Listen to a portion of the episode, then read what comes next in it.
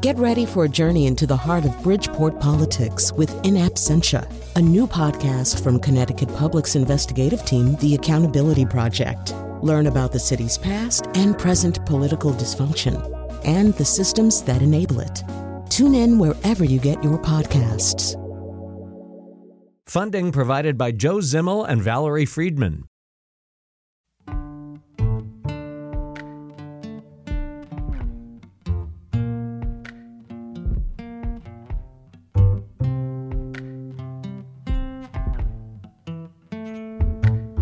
This is Where We Live from Connecticut Public Radio. I'm Frankie Graziano. A recent report from the Connecticut Veterans Legal Center it reveals black veterans are more likely to leave the military with other than honorable discharge status, and that prevents access to VA benefits. Today on Where We Live, we discuss these uh, disparities and how they're being addressed where we live. Plus, a Marine veteran from Hamden is suing the VA, alleging racial discrimination. Mr. Conley Monk Jr. will join us today. Veterans, we want to hear from you. Please give us a call at 1 720 WNPR or go to 888 720 9677. Conley Monk Jr. came home to Hamden in 1970 after serving in the Vietnam War. He didn't leave on his own terms. He was discharged after an altercation in Okinawa brought on by PTSD an incident that was categorized within the military as other than honorable. Mr. Monk spent decades trying to access basic benefits like uh, disability coverage until this appeal with the U.S. Court of Appeals for Veterans Claims in 2015. It ultimately changed how these kinds of cases are heard, formally allowing class action lawsuits. Coming up, Mr. Monk is going to join us along with his representation at Yale Law School's Veterans Legal Services Clinic. We'll discuss the new lawsuit they've filed against the VA alleging racial discrimination. While the VA has not responded to the suit directly, as the music will hopefully subside in my head, I'm getting like distracted here today. Look at me, I'm uh, I'm uh, I'm I'm un- un- un- unfurling here uh, before your very eyes. Uh, while the VA has not responded to the suit directly, Press Secretary Terrence Hayes he says in a written statement emailed the Connecticut Public that the agency is working to address institutional racism and to review some policies. Hayes says that throughout history, they've been unacceptable d- disparities in both VA benefits, decisions, and military status due to racism, which have wrongly left black veterans without access to VA care and benefits. We're actively working to right these wrongs. That's what the VA says. And joining us now to discuss what's happening is Conley Monk Jr., a Marine veteran and founder of the National Veterans Council for Legal Redress. Good morning, Mr. Monk. Thank you so much for coming on.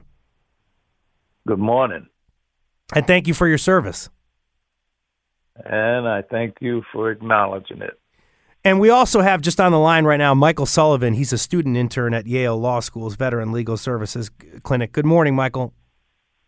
Hey, good morning we have Michael on in case uh, Mr. Monk and I are having a, a are having an intense conversation, and we need somebody to help us with some legal terms or something like that. If there's something that we missed or anything like that, he might close the loop on it.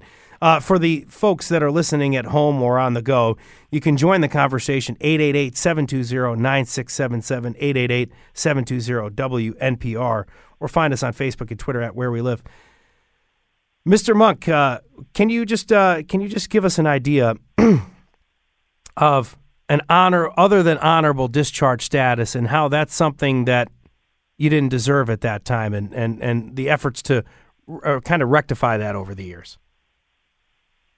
Yes. Oh, let me say that um, I didn't deserve it. I served in Vietnam honorably. You know, I, I fought and did what uh, was required of me. I did yield to the call of my country. I didn't evade it, you know. Um, and what the less than honorable veteran discharge does to a veteran, it prohibits us from receiving our medical benefits. It prohibits us from receiving our educational benefits. It stopped me from going back to get my job that I had before I went in the military. I was working at the VA hospital and I thought that I would come back home and go right back into my job, but um, it prohibited me from getting my job back. It stopped my family from benefiting from it. I couldn't get the homeowner's loan.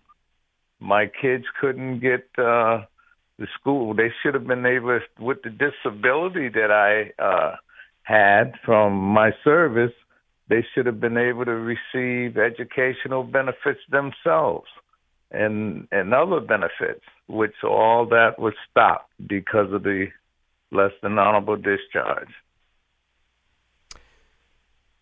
Why is this fight so important? It's not like it's just like a fight that you've had for, for a couple of years or something like that, or or you've had to try to claw back these benefits over a short period of time. This is happening over 50 years. Well, this fight continues because not only am I affected by it, there's thousands of other black veterans that also is uh, undergoing the same type of uh, problems that I'm encountering. There was thousands of vets that came back with bad discharges from the Vietnam War, which should have never happened. Uh, when I came home in the uh, 70, 1970, I was fighting for amnesty at that time because I knew I was wrongfully uh, discharged with a bad discharge. So, you know, I felt amnesty was appropriate. I was involved in uh, other veterans organizations fighting for amnesty. I was, matter of fact, I was involved with the Mothers for Amnesty that was fighting for their sons to come back. That was the draft evaders, and I most definitely knew that the Vietnam vets was entitled to the amnesty before the draft evaders. It wasn't. I talk about fifty years, something like that. It, it took forty-five years. Uh, this this appeal that Mr. Monk began to receive disability compensation after forty-five years, but obviously the fight continues because it's just the disability compensation that happened at that point. And only in 2020 did the VA recognize that he should have been eligible for benefits since his initial application some 49 years earlier. So, Mr. Monk, this suit is based on records obtained through uh, FOIA requests, Freedom of Information Act requests, showing a, statistically significant difference in benefits claims outcomes between black and white veterans. What are these findings and, and how does your experience kind of run parallel to, to, to what is, is seen in the numbers? Well, you know, um, my attorney can speak on that, but in terms of the numbers, you know how many black veterans was uh, it was indifferent from the white veterans, and the white white veterans was able to get their disability claims uh, at a higher percentage than than uh, black veterans, and also uh, my understanding is they was even getting paid more than what the black veterans was getting paid. Uh, so, you know, the, there was a lot that went on there that should have never happened. We fought in the same military service. We served served the same country. We fought in the same war. We should have been receiving the same benefits and the same, you know, uh, pay, but that wasn't the case. Michael, it, we we talked about the legal aspect of this, and I think uh, Mr. Monk deferred to you on that. Anything you want to say uh, in regards to in, in, in regards to that lawsuit and and Conley's experience, perhaps sort of running parallel to that? Absolutely, and this touches on some of the different pillars that we're hoping to address with this lawsuit. Um, one of which is, of course, addressing the discrimination that Mr. Monk uh, was subjected to while trying to obtain his benefits at the VA. But what's really interesting is the data that was obtained through these FOIA requests shows that at least for the last two decades, every single year there was a higher chance that a white veteran would receive their disability compensation and a higher chance that a black veteran would not. And that goes on until 2020, which seems to indicate that if a black veteran who enlisted in the military in 2018 were to have left and gone to the VA this week, they would be at a higher chance of having their disability claim denied, seemingly on the basis of race. And so, with this lawsuit, we're also hoping to shed some more light on those practices and lead to their cessation. And then a third pillar is this is a very novel lawsuit. As far as we're aware, we haven't seen any other use of a Federal Tort Claim Act lawsuit for racial reparations. And so we're hoping to lay the legal groundwork that other black veterans can pursue legal redress through this manner. That's Michael Sullivan. He's a student intern at Yale Law School's Veterans Legal Services Clinic. And he's on the phone and he's saying that essentially this information that they got was over a 20 year period from 2000 to 2020. Uh, these uh, Freedom of Information Act uh, n- numbers that they got uh, through a Freedom of Information Act request, saying that year over year, it's white people that are more likely to get these benefits, white veterans that are more likely to get these benefits over black veterans. Mr. Monk, I want to go back to you here. The VA says they're actively working to right these wrongs and, and, and, and talking about how historically the benefits claims process and decisions haven't benefited black veterans. How, how would you say that? Do you feel comfortable answering that? Do you feel like uh, do, would, do you feel like they're actively working to right the wrongs? What what's your thought on that? Well, you know, uh, I would have thought that they would have been working to right the wrong. You know, this goes back further than me it goes back to my father, which was a World War II vet who served in Normandy, fought, you know, honorably in Nor- Normandy, and came home and put in a disability claim in 1942, and was denied. And you know, uh, if it was a white vet, I would say that they would have been approved versus, you know, the black veterans. Now that's I I understood some of that that went on back then, but now up in in in this time era shouldn't happen. It shouldn't it should never never happen, and and it continued until just recently. So I you know uh, the the proof is in the pudding, you know, in the the action, in them showing us, you know until I see that they have made a change, a difference, I don't believe it. Mr. Monk, you went back on uh, uh, against the VA over your father, or at least uh, you you've been trying to claw back some benefits for your father as well, as I understand. Is that correct? Yes, or at least some recognition. Correct. Go ahead. Sorry. No, that is correct. You know, um, my whole family, my siblings, we all were scarred and prohibited from receiving what we should have been entitled to. You know, my father, he showed that, you know, there was not only him, there was other black veterans that uh, underwent the same discrimination and, you know, um, non-recognition for their service, their honorable, honorable service. And and and you know what it did? It carried over to me to my my my siblings that you know we should have been able to receive educational benefits coming through my father's disability. But uh once again i i'll believe it once i see it happen because what i'm what i'm fighting for is not only me I, I'm leading the charge for other black veterans, you know, for other veterans. I want to see them, you know, benefit from it and their families benefit from it. And I, I would like to see this stop. You know, this, this shouldn't, shouldn't carry on any further. Mr. Monk, I don't know uh, when you were apprised of the numbers at what point, but when these numbers over 20 years come in, I understand that you know that this is this is why you follow a lawsuit. You know that there's some some disparities. That's something that you believe in. But were you what was your reaction when you actually see the numbers in front of you? Did you did you think it was it was even more profound than you thought? What were your thoughts? Well, you know, I uh, I always knew that it was uh, indifference. I mean, there was a difference between the way the black veterans was was treated versus the white veterans. Um, but when I seen the numbers, it confirmed it that the, there's been an injustice that's been going on for years, and I pray that you know, we did come to an end, end to this, you know, injustice. I want to talk to you about the National Veterans Council for Legal Redress. That's a nonprofit veteran service organization that works to secure benefits for veterans and their families. Data requested by the Veterans Council and the Black Veterans Project shows up in the lawsuit. How's this sort of emblematic of what your organization is supposed to do for veterans?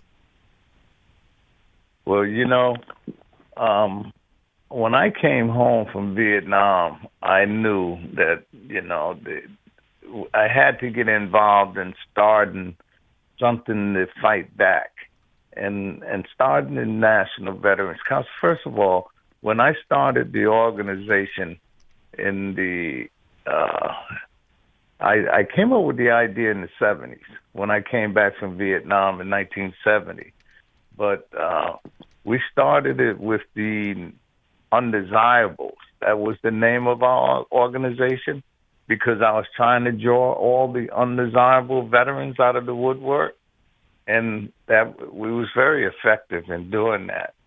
So I changed the name to the National Veterans Council for Legal Redress, and you know um, we knew that we needed to get uh, to put a positive light on our organization. I knew that I had to do some positive things. Like for instance, we uh, we came up with the idea of building a monument for the Vietnam vets because the government wasn't doing it, and we was looked upon as rapists and baby. Ki- I mean, uh, yeah, rapists and baby killers and everything else when we came back from Vietnam. So um, I started and the, the organization. I thought that you know, in starting the the monument, the I uh, came up with the idea, and we raised a quarter million dollars to have that monument built. I yeah. got involved in building a committee that was compiled of the mothers, fathers, and family members of the deceased veterans. And they was on that committee, and we was very effective we got the city of New Haven to initiate giving us the money towards the monument. And what I came up with the idea of seven surrounding cities, the havens, to also do the same thing that New Haven did. And they they did that. And we were successful in building our monument in 1980. There's a statue memorializing deceased Vietnam veterans that's in New Haven that Mr. Monk is talking about. Uh, his organization, Conley Monk Jr., worked very hard to, to get that up. And I understand you want another one for the living as well, or at least several more. That's correct. Well, what had happened was we had uh, we had promised the veterans that we was going to put up a living uh, monument for the living Vietnam vets but I had got sick, and you know I could not continue. And when I stopped, the project stopped.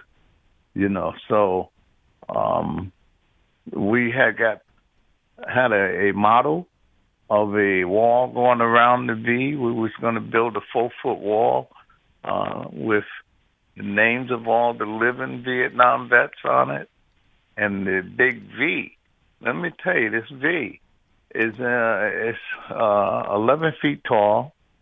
It's in ho- somewhat in harmony with the one in Washington D.C. It's a V, and it's uh, anchored 11 feet in the ground, and it's uh, estimated to be up for 2,000 years. And if you look through it, you look straight through it, it's supposed to take you straight back to Vietnam.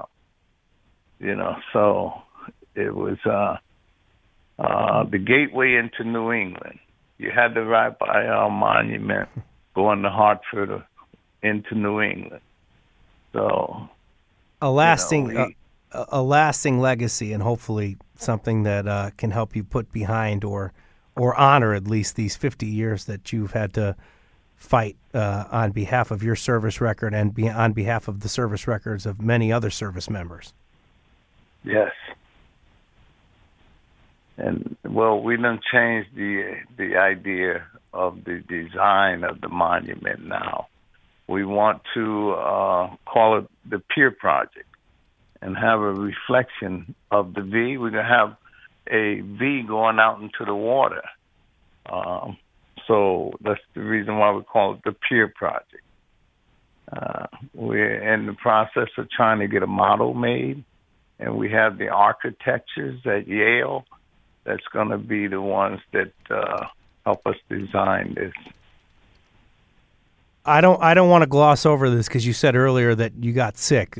I understand that uh, you you had diabetes at some point throughout this process, and maybe even suffered a stroke. Like there, you're going through a lot personally as you're trying to as you're trying to uh, to continue this fight. Can you just tell me about how you're doing? How how, how are you, Conley? I just want to make sure I'm checking in on well, you to see how you're doing. I've been truly blessed, and I thank God because I'm 74 years of age, and you know, um, years ago it was estimated that most of the Vietnam vets that was exposed to Agent Orange would uh, be re- real sick with some form of cancers, or even they might even been expired. Um, so I've been blessed. I did contract diabetes, which they uh, saying that it could have came from Agent Orange. Um, I am 50% uh, disability, received this 50% disability for Agent Orange. I receive 100% for PTSD because uh, I, you know, I had a lot of problems over the years and didn't have any help from the VA. You know, I couldn't go to the VA and and get any kind of services because of my discharge. So I had to, you know, with the blessings of my family, I had to fight this fight on my own. I had to work two full time jobs in order to get what I needed and and, and in order to to get any type of home uh you know, uh, saving my money, and I couldn't get the homeowners the home uh, owners loan the home loan from the VA. So I was excluded from everything. But I've been I've been doing good. I have not only diabetes, I have uh you know, I had a a stroke, a major stroke where I couldn't uh, I was declared legally blind I couldn't walk for so far, and then uh, you know I had to. It seemed like I had to sit and rest. I also have uh, cirrhosis of the liver. They say, you know, um, I have a series of medical problems that could have been related to my military service. Uh, of course, I'm uh, a Marine, so I served in Camp Lejeune. I could have been uh, contaminated by the water pollution in Camp Lejeune. So I have a series of medical problems that's related to my military service. Uh, Mr. Monk, it would be hard for me to say that I'm I'm not happy to uh, that I that I wouldn't be happy to see you here to make it to 74 and see through all the all the fight that you've done here. Very very happy to be talking to you here this morning. Yes. And thank you to Michael. And, and, thank you to Michael Sullivan as well for joining us. I, I really uh, appreciate you both coming on uh, this morning here on Where We Live. And well, thank you for having me. This? Yes, I'm sorry, Mike. I just wanted to final. My final statement is to say that I've been blessed with the uh, having Yale Law School, and Michael, uh, you're truly a blessing to me, and and the other students.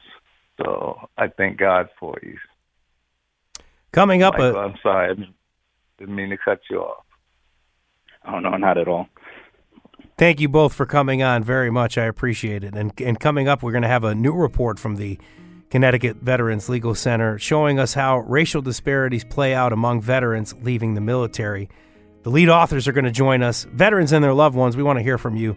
Call us at 888 720 9677 or find us on Facebook and Twitter at Where We Live.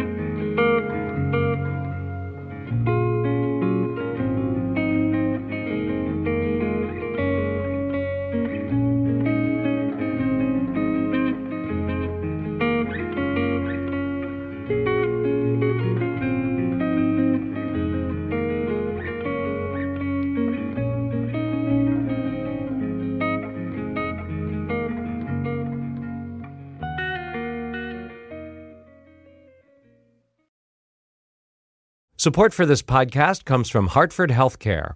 Elevating Health is funded by Hartford Healthcare. ECMO is a leading edge, life saving treatment for patients with cardiac or respiratory failure. Dr. Jason Gluck, director of the Mechanical Circulatory Support Program and Emergency Cardiac Care at Hartford Hospital, explains what it is. So ECMO stands for extracorporeal membrane oxygenation, outside the body oxygenation of blood. It's a life support technique that's used by highly sophisticated medical systems for patients with severe heart or lung failure. The technique involves removing blood from the body, oxygenating it, and then returning it back. ECMO procedures happen in the ICU, but not all hospitals are equipped with the necessary technology and staff. Dr. Gluck describes Hartford Hospital's ECMO Go team. So ECMO is considered when treatments have failed. And in our center, with a special ECMO on the go team, we'll actually take that technology to their hospital and help them out there if they need to to stabilize the patient and then bring them back to Hartford recovery. For more information, go to ctpublic.org slash elevating health. This is Where We Live from Connecticut Public Radio. I'm Frankie Graziano. There's a new report out there from the Connecticut Veterans Legal Center showing how racial disparities play out among veterans leaving the military.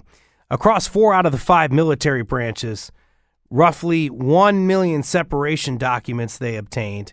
Black service members were approximately one and a half times as likely as the white service members to receive an other than honorable discharge rather than honorable discharge, and approximately twice as likely as the white service members to receive what's called a general discharge.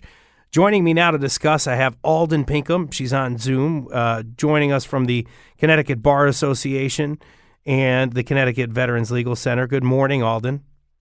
Good morning, Frankie. Thanks for having me on.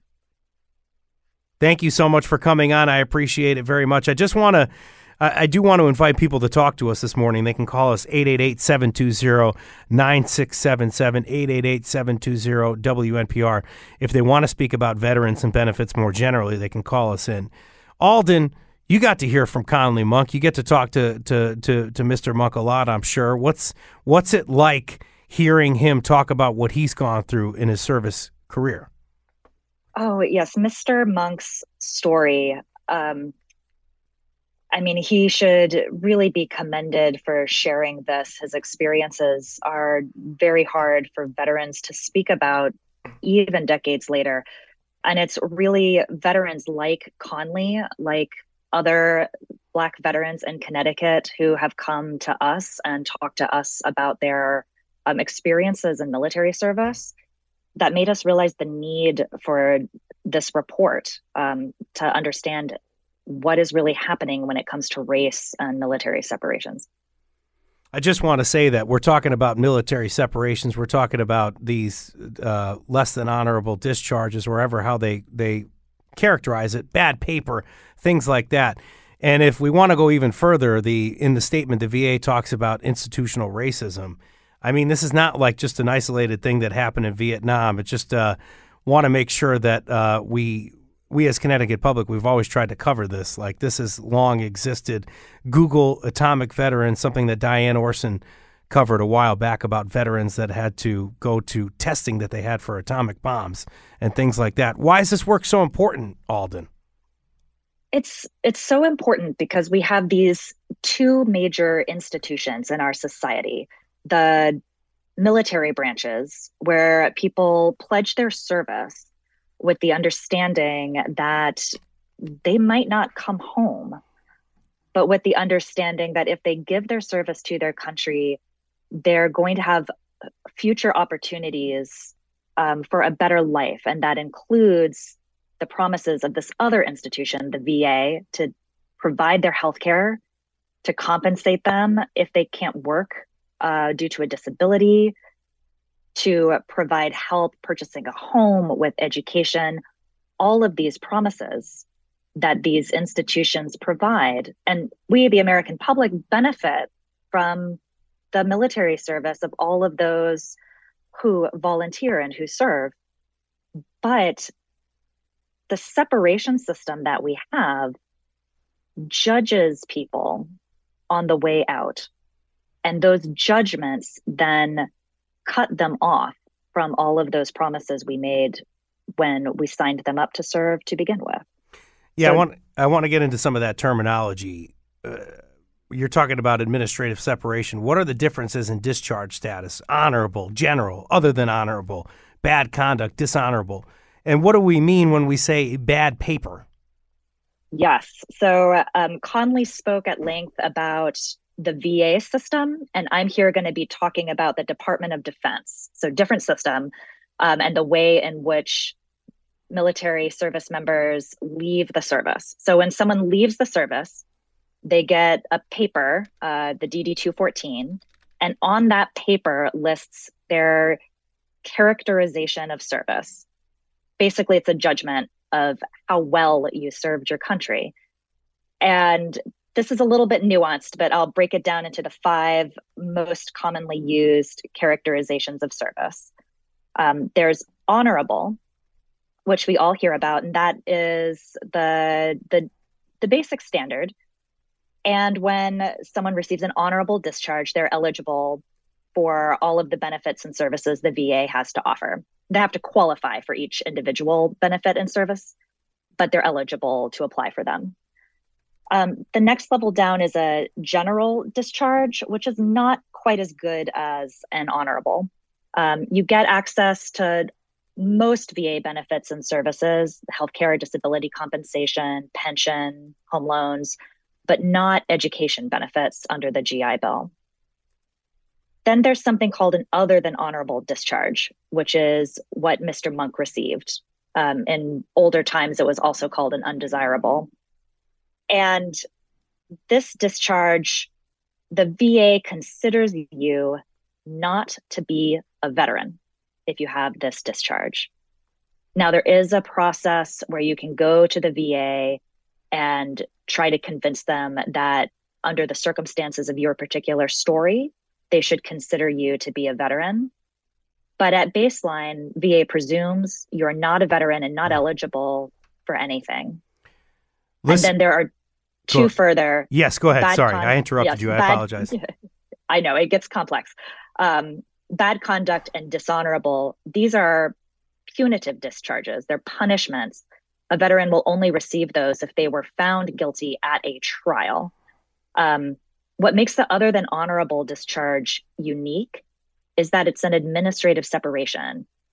It is essentially a discharge that has massive future consequences for the veteran, but very little due process. It's essentially at the whim of their supervisors.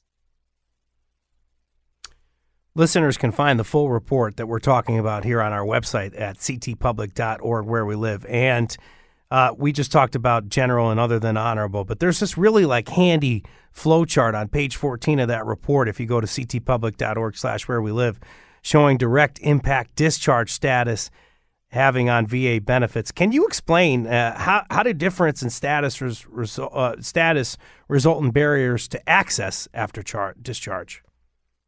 Yes, it all comes down to how we define a veteran. So somebody can get VA services if they're a veteran.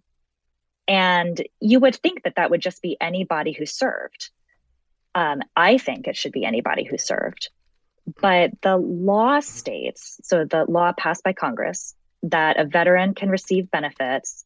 Um, a veteran is someone who was discharged under conditions, quote, other than dishonorable. Now, you could interpret that to mean that everybody except people with a capital D dishonorable discharge qualify for VA benefits. And um, if you look at the legislative history of the statute, there's every reason to think that that's what Congress had in mind. However, the VA has interpreted this law differently. They've interpreted it to say, we get to decide if somebody doesn't have an honorable or a general discharge. whether you served under conditions that were dishonorable or other than dishonorable. And what that means by and large is that anyone with an other than honorable discharge, if they go to the VA, VA first looks at their record to determine what they think about that person's service. And unfortunately, a person's military record only tells one side of the story. It tells the military side of the story. Veterans have a right to ask for a hearing. Um, they have a right to have representation in these proceedings. Um, that can make a difference in final outcome. But the result is most veterans with an other than honorable discharge are denied by the VA, don't have full access to benefits. And the few that make it through the system, like Mr. Monk, their benefits are deferred for years and years and years, in which they're not getting treatment or compensation for disabilities or the services that they need to come back into the civilian world. We've asked for phone calls into 888-720-WNPR and we're we're going to hear from a veteran here. Z from Groton is going to share his experience of discrimination in military training. Thank you for joining us and thank you for your service, Z. Hello, thank you very much. What's on your mind this morning? So yeah, I just wanted to confirm that the the UCMJ and the NJPs is definitely higher for for Black military members, and also the the struggle to attain um, benefits for the same exact service and same exact injuries. But I also wanted to touch on the the suspension rate, the fail rate, the kickout rate that blacks undergo in training that comes after boot camp. So this training is called AIT Advanced Individual Training or or um, A school in the Navy. It's the kind of internship you do before you go to your military job. And you'll see, and it's it's known, uh, everyone talks about it, that black service members are kind of kicked out, failed, and moved to less desirable jobs for the same academic performance at these schools. And I wanted to point that out and add that to the conversation as well. Thank you for joining us this morning, Z. I appreciate that. Uh, Alden, anything you want to say in response to what we heard from Z?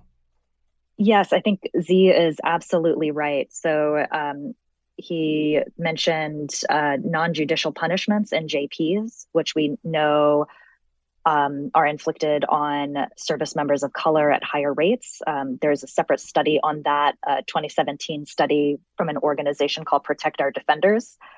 Um, and then the failure rates in, you know, during basic training and then in A school afterwards. We have not covered this in our study, and I think it's very much something that the military should start looking into. Um, to my knowledge, the only branch of the military that's really beginning to look into how implicit bias and potentially explicit bias is operating is the Air Force. So they've begun to look through things like job assignments, promotion rates, um, separations for airmen of color. The other services, it's very overdue that they follow suit and understand what's going on in their branches. I want to follow up with you more on what we're talking about here and the report, but first we're going to take a break. Uh, Alden Pinkham with the Connecticut Veterans Legal Center. I want you to stay with us here. Coming up, we'll be joined by your colleague, Chelsea Donaldson, about her work to connect veterans with benefits even if they have a bad paper discharge. Coming up, thank you so much listening to Where We Live right now. You can find us on Facebook and Twitter if you want to participate at Where We Live, and stay tuned after the break.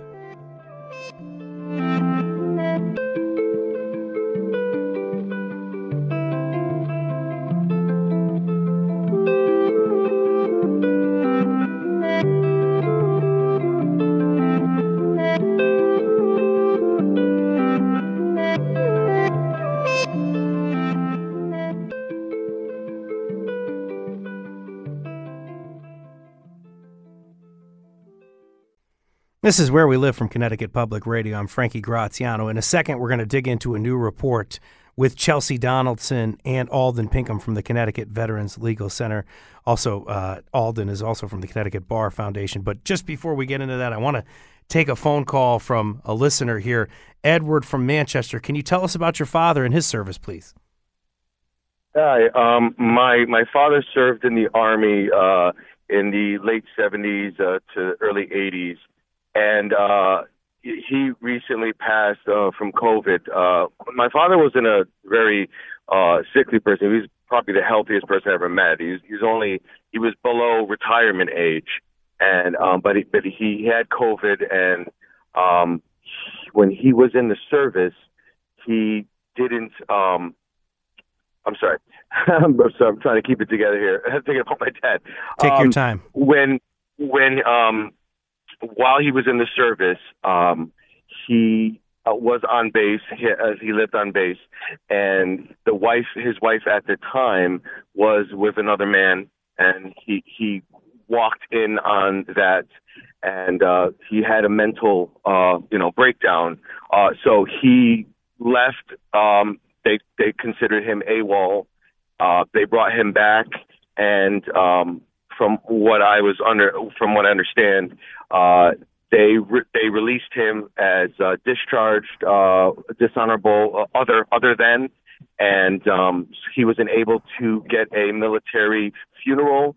He wasn't able to go to the VA, and I've always felt that had he had uh, the ability to have the VA um, available to him, he would have utilized those services and and not feel like he was able to he, like handle COVID on his own. He thought he could muscle through it like it was just a flu, and um, well, then here we are. So now I'm handling his estate by myself.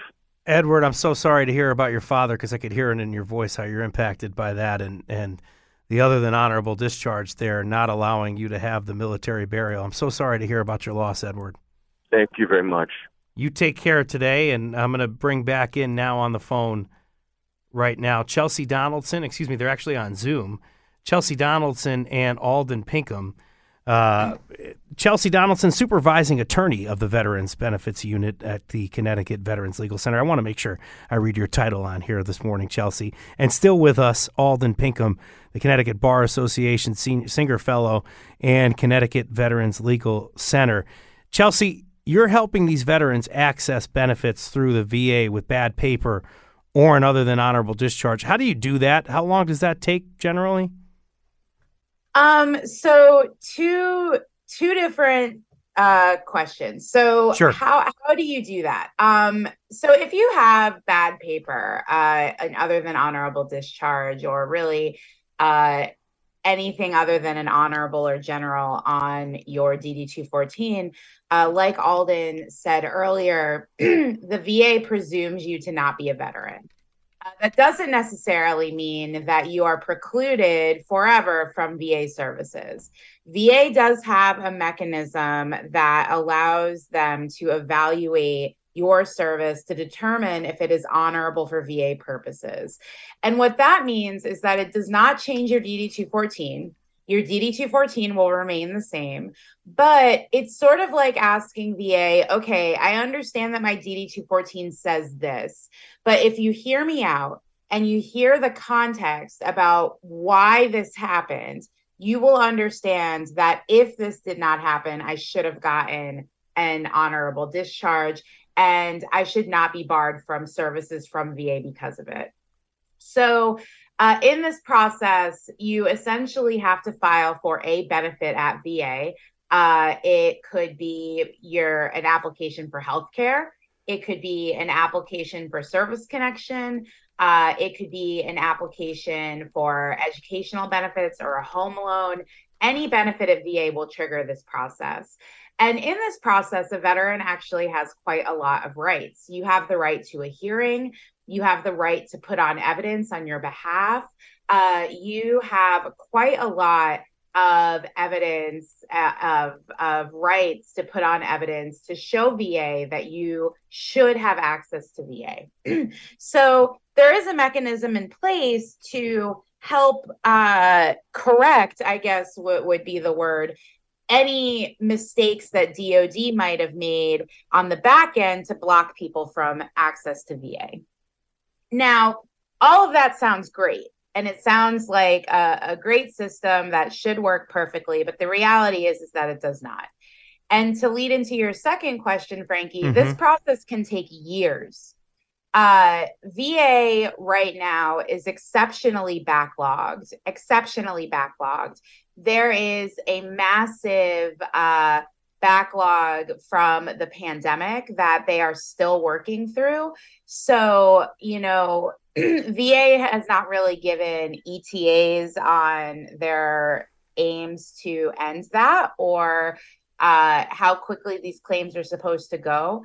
But even if the initial process goes quickly and you get a decision in six months from filing, what if it gets denied? Then you're in the appeal process. And so I have veterans that I have been representing since day one of my job at CVLC mm-hmm.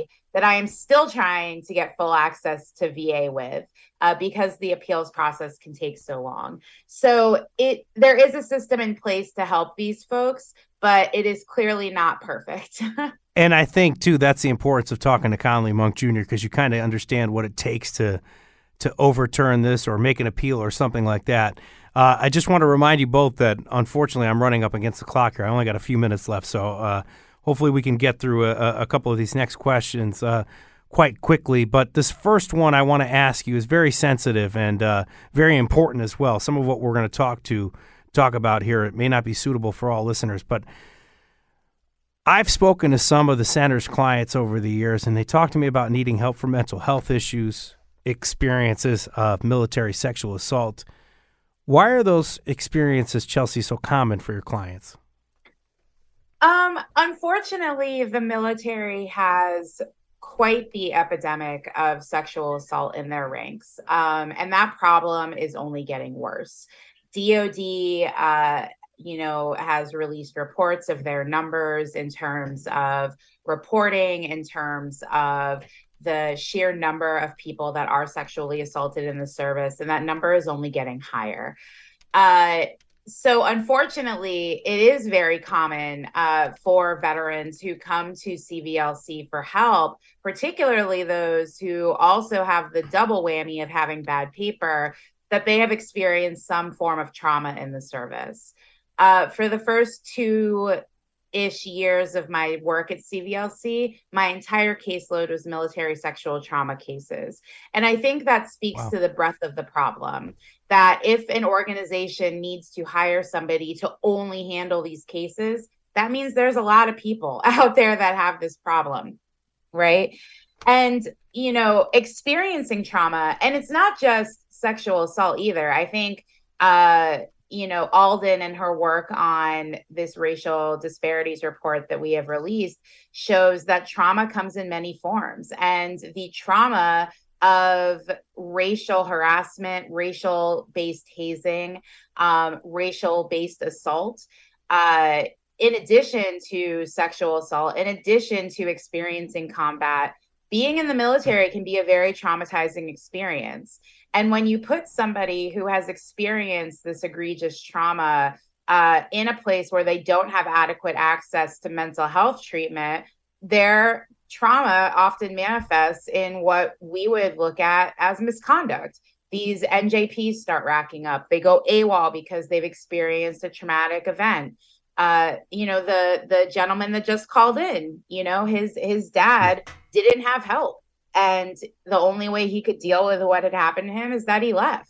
You know that's a very common experience for quite a lot of people. Alden we got about a, a less than about 30 to, to a minute here so very quickly. I, I just got to hear why chelsea does what she does. Why do you do this work? I do this work because i, I believe that we should take care of people. Um, we have the, the va is an incredible system. Um, it provides very good health care great benefits but it shuts out people. It shuts out people who experience mental illness. It shuts out people who experience military sexual trauma. And it shuts out people who have experienced discrimination on the basis of race and other factors as well. And I do that work to to try to make those institutions align with our values. Chelsea Donaldson, Alden Pinkham with the Connecticut Veterans Legal Center. Thank you guys so much for the work you do. It's been such a pleasure to work with the Connecticut uh, Veterans Legal Center over the years to talk about these stories. Thank you. Thank you so much.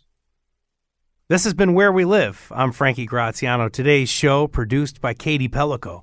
Our technical producer today, Kat Pastor. Thank you so much, Katie and Kat, for your work today. Listeners, you can download Where We Live anytime on your favorite podcast app. Thank you for listening. This is Where We Live. I'm Frankie Graziano. Good day.